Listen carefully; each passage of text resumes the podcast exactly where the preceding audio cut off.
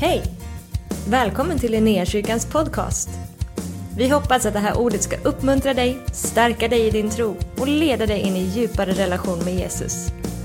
Gud välsigne dig i ditt lyssnande. Robin, nu har vi talat länge och väl här. Eh, ge oss Guds ord. Vi behöver mat. Gud välsigne dig. Ge en applåd va?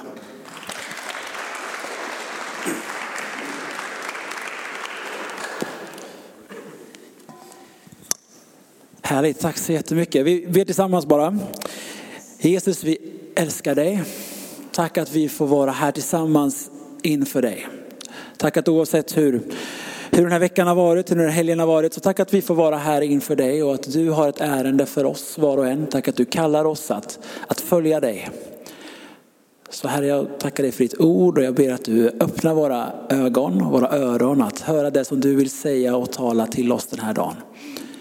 I Jesu namn. Amen. Hörni, vad, vad roligt att se er allihopa och vad, vilken förmån för mig att få vara här idag. Robin som sagt, pastor i eh, Kungsbacka pingst och vi hade glädjen att ha Jakob hos oss i förmiddags. Och när jag hörde av mig i höstas och, och bjöd in Jakob att komma till oss så, så kände, jag vet inte om du kände dig tvungen, men du bjöd i alla fall tillbaka och sa att då kan väl du komma till, till oss också. Det var fint av dig. Um, nej, men det är jättekul att få vara här. Um, jag hör mycket gott om den här församlingen så det är en, en förmån. Um, hörni, jag, jag vill läsa med ett bibelord idag från Hebreerbrevet 12. Ett sånt där ord som jag, ni vet ibland så fastnar man i ord, man går och tuggar på dem och man har svårt att släppa dem riktigt. Och det här är ett sånt ord för mig som har legat på hjärtat ett tag. Hebreerbrevet 12, vers 1-3. Jag vet inte om ni ser texten där, det blev lite liten men man kan ha sin bibel också och hänga med. Så här står det. När vi nu har en så stor sky av vittnen omkring oss, låt oss då lägga bort allt som tynger och särskilt synden som snärjer oss så hårt och löpa uthålligt i det lopp vi har framför oss. Och låt oss ha blicken fäst på Jesus, trons upphovsman och fullkomnare. För att nå den glädje som låg framför honom uthärdade han korset utan att bry sig om skammen och sitter nu på högra sidan om Guds tron. Tänk på honom som fick utstå sådan fiendskap från syndare så att ni inte tröttnar och tappar modet. Så står det. Bibeln liknar livet med Jesus med ett springlopp på faktiskt flera ställen. Har vi några motionärer eller löpare här inne? Är det typ, är jag? ja men härligt, ja, men den här repliken är till dig. Ja, men får, ni andra ni får stå ut med att det blir ändå lite löparparalleller. Eh, för Bibeln talar om livet som ett lopp som vi är kallade att löpa. Och jag vill säga några saker om detta här idag och utgå från det här bibelordet. Och det första vi läser när vi läser i brevet 12 är att vi, att vi har en stor sky av vittnen omkring oss. Och man kan ju undra vad är det för, vad är det för sky, vad är det för vittnen? Ehm, och det syftar faktiskt tillbaka till kapitlet innan, kapitel 11, som är en uppräkning av människor som levt i tro på Gud. Eh, det kallas ibland för trons kapitel eller trons Hall of Fame har jag hört någon säga. Hall of Faith, här ramlas, rabblas eh, Abraham och Isak och Jakob och Sara och massa av trons hjältar i gamla testamentet rabblas upp. Och kapitel 11 avslutas på det här sättet i kapitel 11, vers 32 till 38. Vad mer ska jag säga? Tiden räcker inte för att berätta om Gideon och Barak, Simson och Jefta, om David, Samuel och profeterna. Genom tron besegrade de kungariken, skipade rätt, fick löften uppfyllda, stängde lejons gap, släckte rasande eld och undkom svärdets ägg. De var svaga men fick kraft. De blev starka i strid och drev främmande härar på flykten. Kvinnor fick sina döda tillbaka genom uppståndelse. Andra blev torterade och accepterade ingen befrielse för de ville nå en bättre uppståndelse. Andra fick utstå hån och piskrapp, ja även bojor och fängelse. De blev stenade, söndersågade, dödade med svärd. De gick runt i fårskinn och gethudar, nödlidande, plågade och misshandlade. Världen var inte värdig att ta emot dem. De irrade omkring i öknar och bergstrakter, i grottor och hålor. Här är liksom en uppräkning av de här hjältarna som har betalat ett ganska högt pris för tron på Jesus. Och så direkt efter det så kommer kapitel 12 där vi läser, när vi nu är omgivna av en så stor sky av vittnen, låt då oss löpa uthålligt i det lopp som vi har framför oss. Alltså i ljuset av de här människorna som har gått före oss så kallas vi också att löpa vårat lopp. Hänger ni med? När jag gick, jag tror jag gick i fjärde klass, då är man kanske tio år va? Då hade vi något som, vi, som kallades för klasskampen. Där liksom varje klass var ett lag från olika skolor. Där man tävlade mot varandra i friidrott en dag. Och det var liksom allt från, det var kast med liten boll kommer jag ihåg och man skulle springa 60 meter och längdhopp och höjdhopp och sådär. Och så samlade man poäng till sin klass. Eh, och finalen på den här dagen var den dramatiska upplösningen med 800 meters loppet. Och jag var en av dem från min klass som var liksom uttagen att springa 800 meters loppet i min klass. Och då är, då är det väldigt spännande för man springer liksom runt den här idrottsplatsen.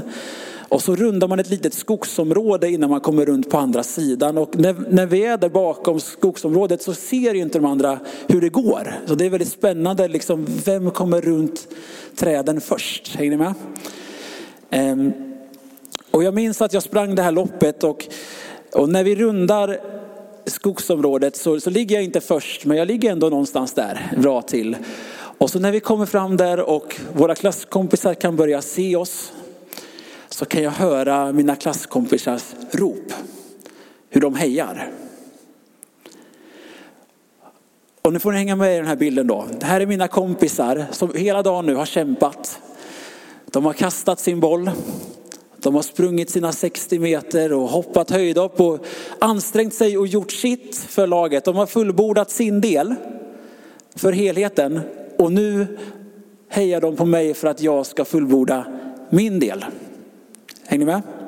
Och jag minns hur det här, hur jag, liksom, jag ser mina kompisar i ögonvrån, jag hör deras rop och jag vet liksom hur de har kämpat och nu hoppas de på mig att jag ska liksom ta det här i mål. Så minns jag hur det, hur det gav en sån energi. Det gav ett fokus, det gav en, en uthållighet att även om jag var trött att jag liksom fortsatte springa eh, för att jag ville vara med och bidra till det som vi gjort tillsammans. Och det hade varit en bra story om jag vann det där loppet, eller hur? Jag önskar jag kunde stå här och säga idag att jag vann, men det gjorde jag inte. Men min klass vann, så att någonstans var jag ändå med och bidrog till, till totalsegern. Men jag tror att ni hänger med på bilden ändå. Att det finns någonting i att se att, att jag inte existerar i ett vakuum, utan att jag är en del av någonting större. Jag är en del av ett folk det finns de som har varit före mig och det finns också någon som kommer efter mig. När jag springer mitt lopp så gör jag det inte bara för min egen skull utan jag är en del av en helhet. Och jag tror att det finns, en väldigt, det finns ett fokus och en kraft och en uthållighet att hämta där. Att det finns någon som har gått före mig. En sky av vittnen och då handlar det inte bara om hjältarna vi kan läsa om i Bibeln utan det handlar också om hjältarna i ditt och mitt liv. De som har bett för dig, de som har vittnat för dig att du ska få komma till tro, de som har byggt den här kyrkan. Det finns människor som har gått före oss, som har banat väg, människor som har betalat ett pris, som har offrat någonting, som har stått i tro, som har motstått frestelser, som har investerat sin tid och sin kraft och sina pengar för att du och jag ska kunna vara här idag. De har gjort sin del och nu väntar de på att du och jag ska springa vårt lopp. Och det kommer en generation efter oss som sen ska springa sitt.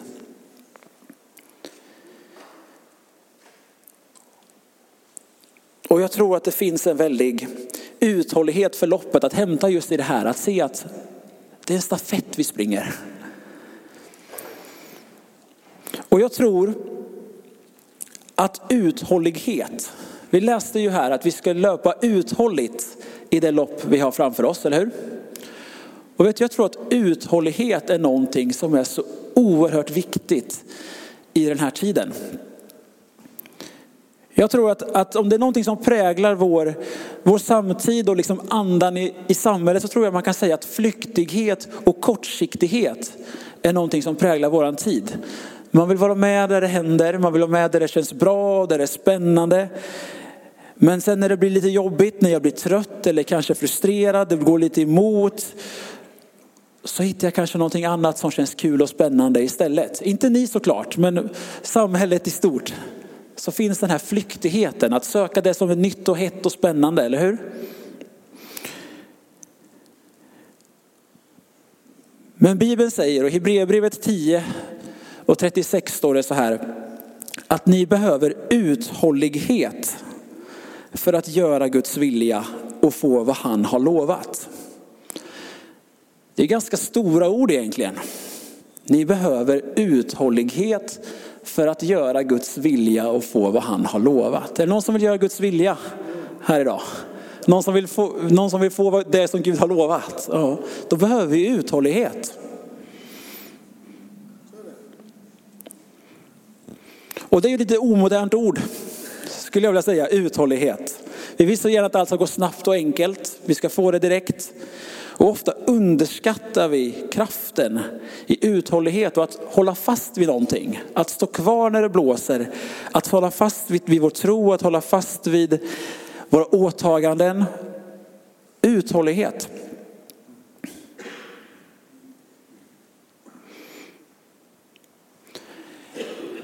Jag hörde en gång en pastor säga så här att, att slow and steady wins the race. Sakta men säkert vinner loppet. Och jag tror det finns någonting väldigt sant i det.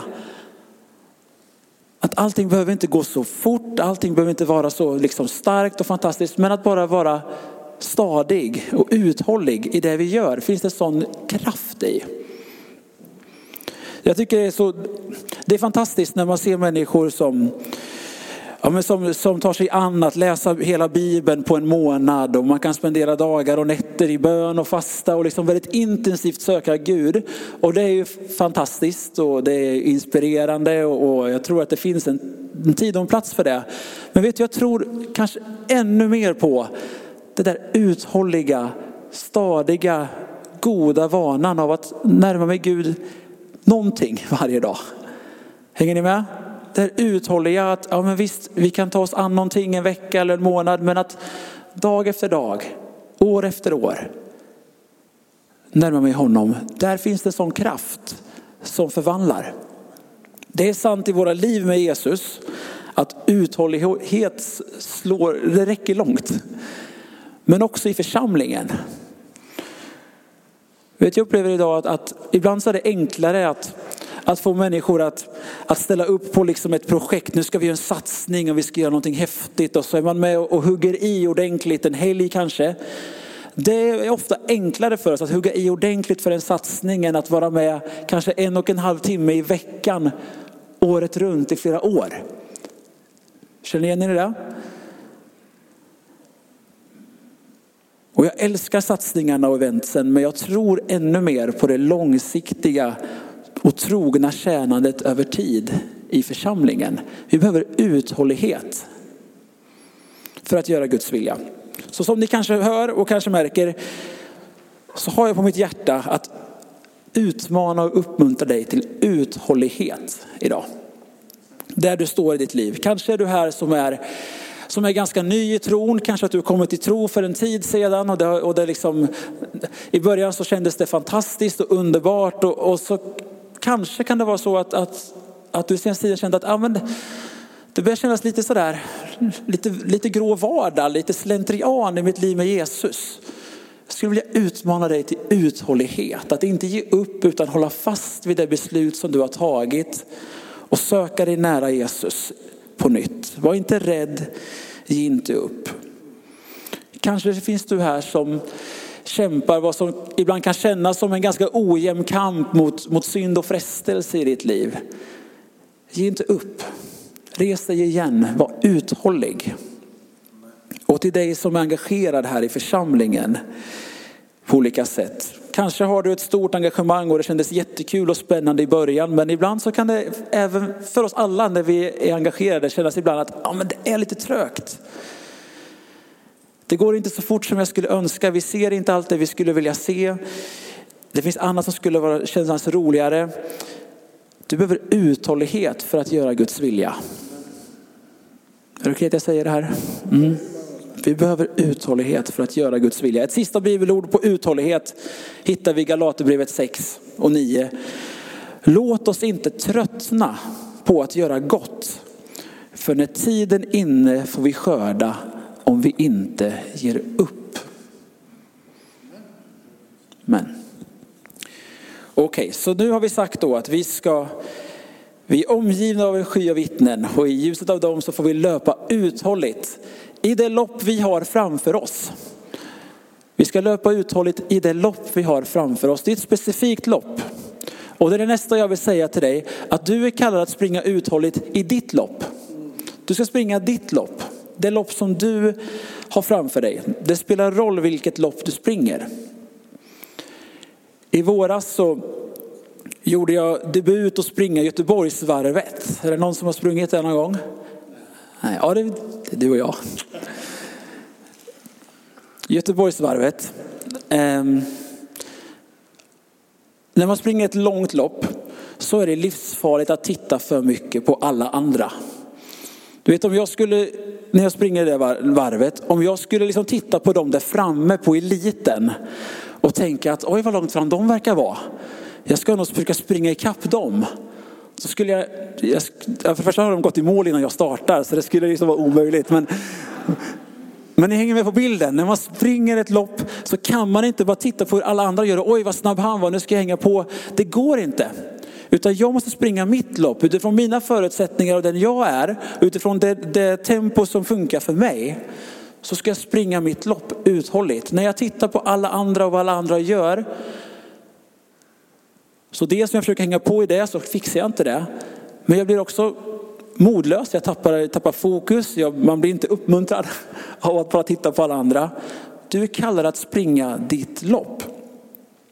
I slutet av Johannes evangeliet så får Petrus en promenad med den uppståndne Jesus på en strand. Och Petrus han har förnekat Jesus tre gånger och vid det här tillfället så får, får Petrus ta emot upprättelse.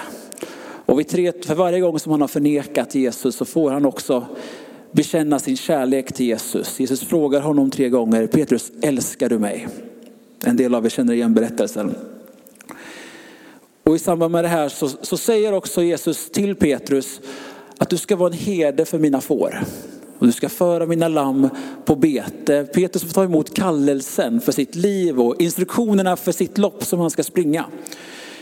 Och så lite längre bort så får Petrus se Johannes, en annan lärjunge. Och så frågar Petrus Jesus, hur är det med honom då? Och det är som att Petrus frågar, men, men ja, nu säger du att jag ska vara ledare, men Johannes är ju också en stark ledare i gruppen. Vad är, vad är hans roll i det här då? Jag, du kallar mig att vara en ledare, hur blir det med honom? Och då svarar Jesus i Johannes 21 ganska rakt.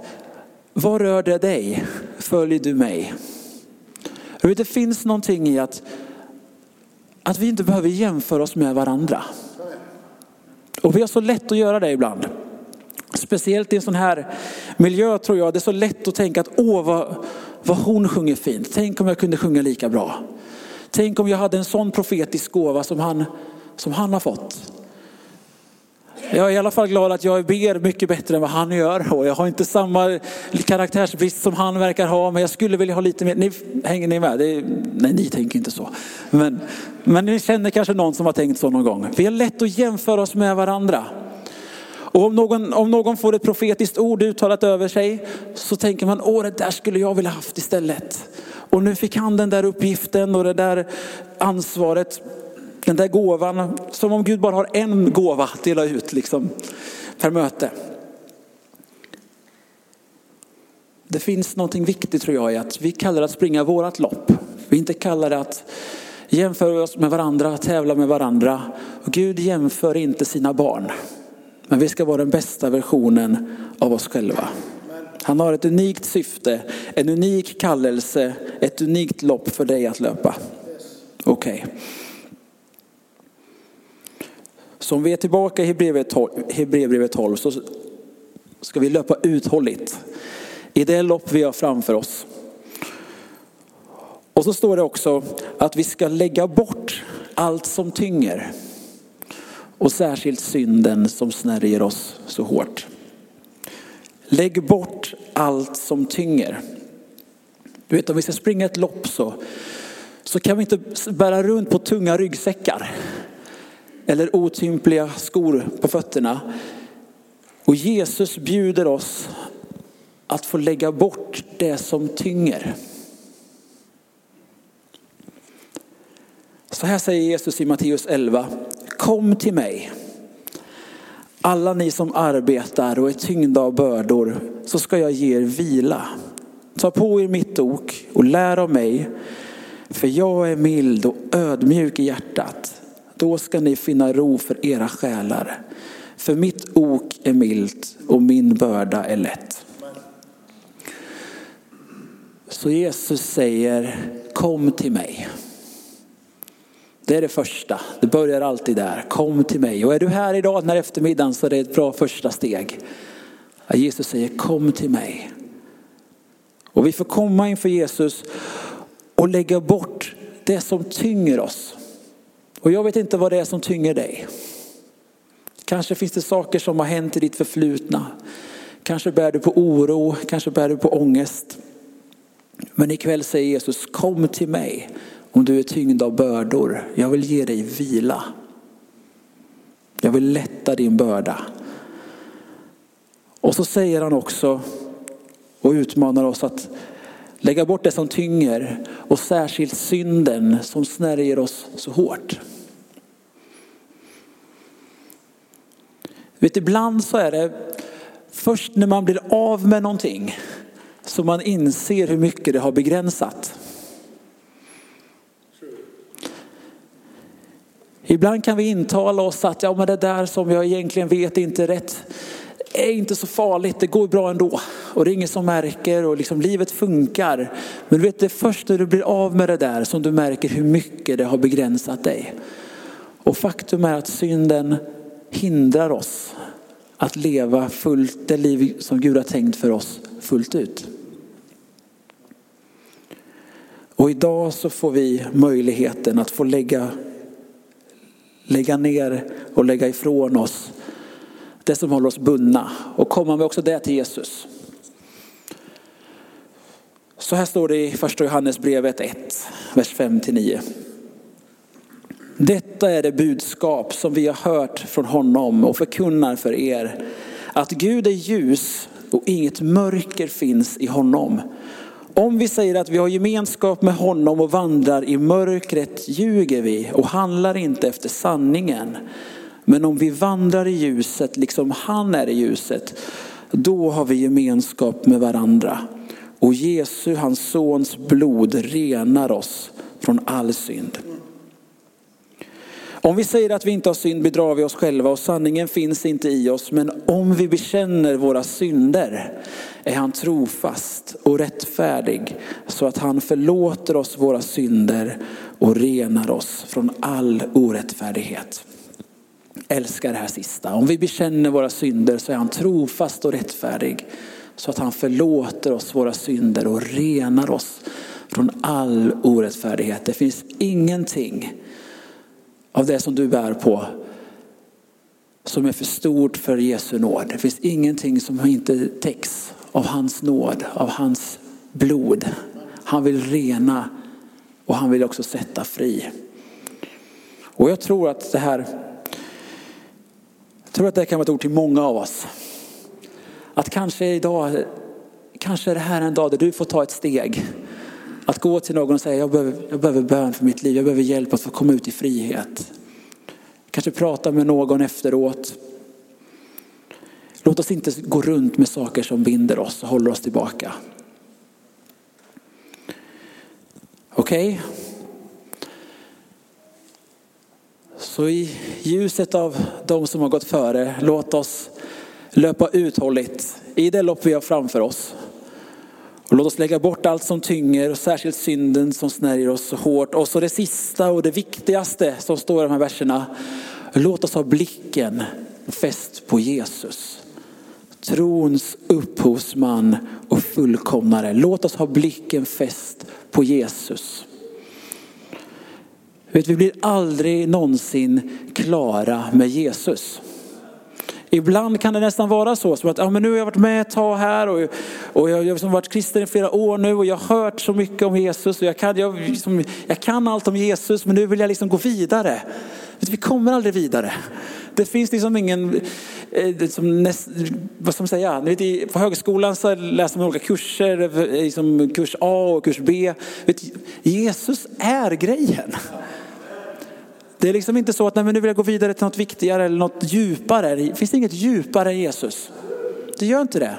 Det är klart att det, finns, att det finns andra saker också som är viktiga och intressanta, men ingenting är viktigare eller liksom heligare än Jesus Kristus. Så låt oss aldrig ta bort blicken från honom. Ett sista bibelord för, för idag, för att vara för mig i alla fall. Apostlagärningarna 4, vers 11 och 12.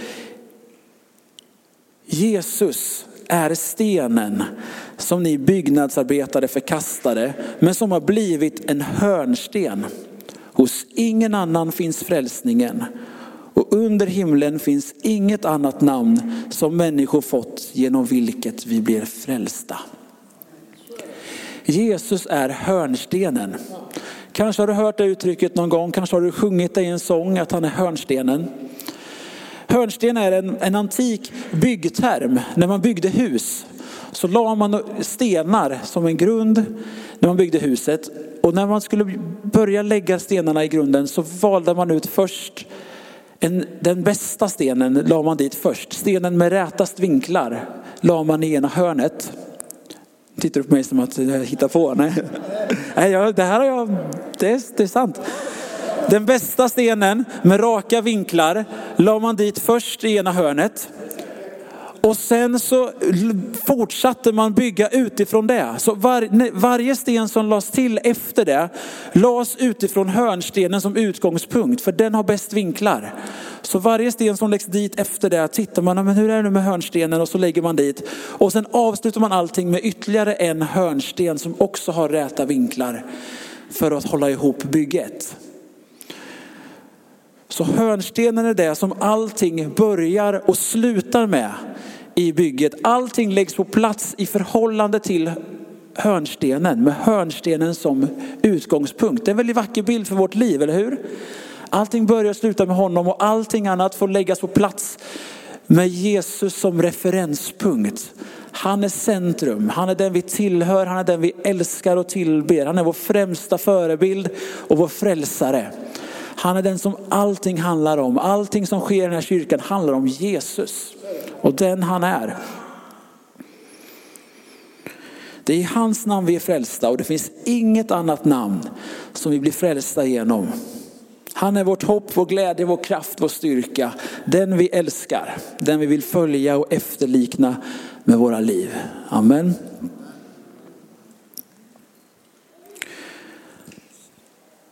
Så därför vill jag inbjuda dig också att få fästa din blick på Jesus den här stunden.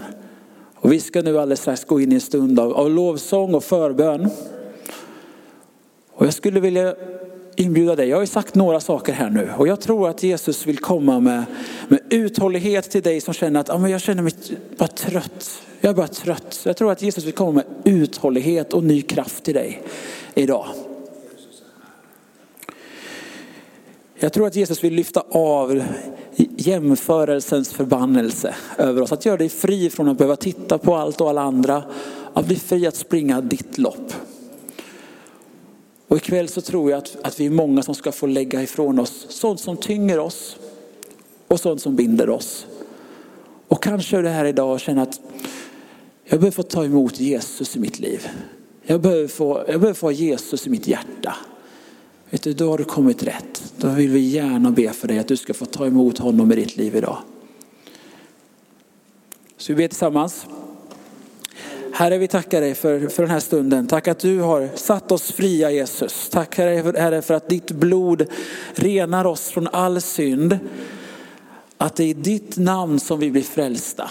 Och att vi får fästa vår blick på dig den här stunden. Herre, du är den högste och ingen annan är som du. Tack för att du älskar oss så högt. Tack att du kallar oss att löpa i det lopp som du har kallat oss till. Att löpa uthålligt och med blicken fäst på dig. Herre, jag ber om frihet för den som idag behöver få, få lägga ner saker som tynger och saker som binder. Herre, kom och gör oss fria att löpa uthålligt. Tack Jesus. Mm. Tack Jesus. Mm. Tack att ditt blod täcker. Att ditt blod räcker.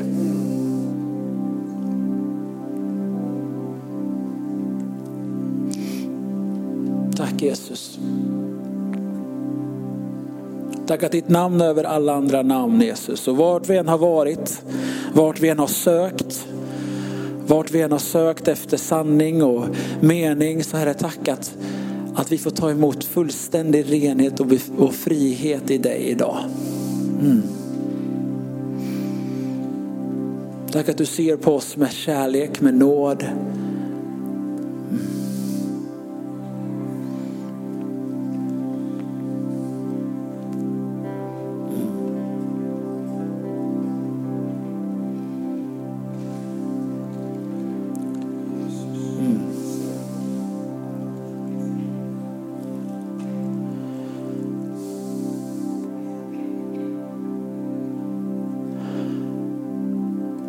Får en, ja, men jag vill bara dela något jag upplever. Jag tror kanske, kanske att du är här idag.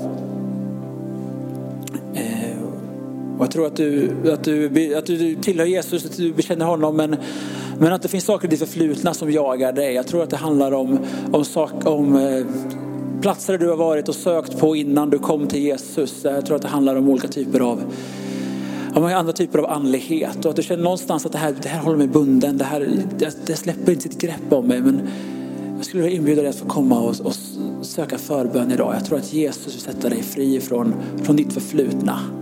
Eh, så om en stund här nu när många människor kommer komma fram så kom gärna du också så, så, så vill vi be med dig. Amen. Tack för att du har varit med oss. Hoppas du känner dig inspirerad av Guds ord och har fått nya perspektiv. Hör gärna av dig till oss och berätta om Gud har rört vid dig på något sätt. Vi är så glada att få höra vittnesbörd om vad Gud gör. Du kan mejla oss på adressen info och dit kan du även mejla om du har ett böneämne som du önskar att vi ber för. Eller om du har tagit emot Jesus och inte har någon bibel så vill vi mer än gärna skicka en bibel till dig. Skicka ett mejl med ditt namn och dina adressuppgifter till info så ser vi till att du får en. Om du vill ge en gåva till Linnéakyrkans arbete för att nå fler människor med evangelium så kan du swisha till 123 520 0993. Du kan också besöka oss på linneakyrkan.se för att få mer information. Välkommen tillbaka att lyssna snart igen.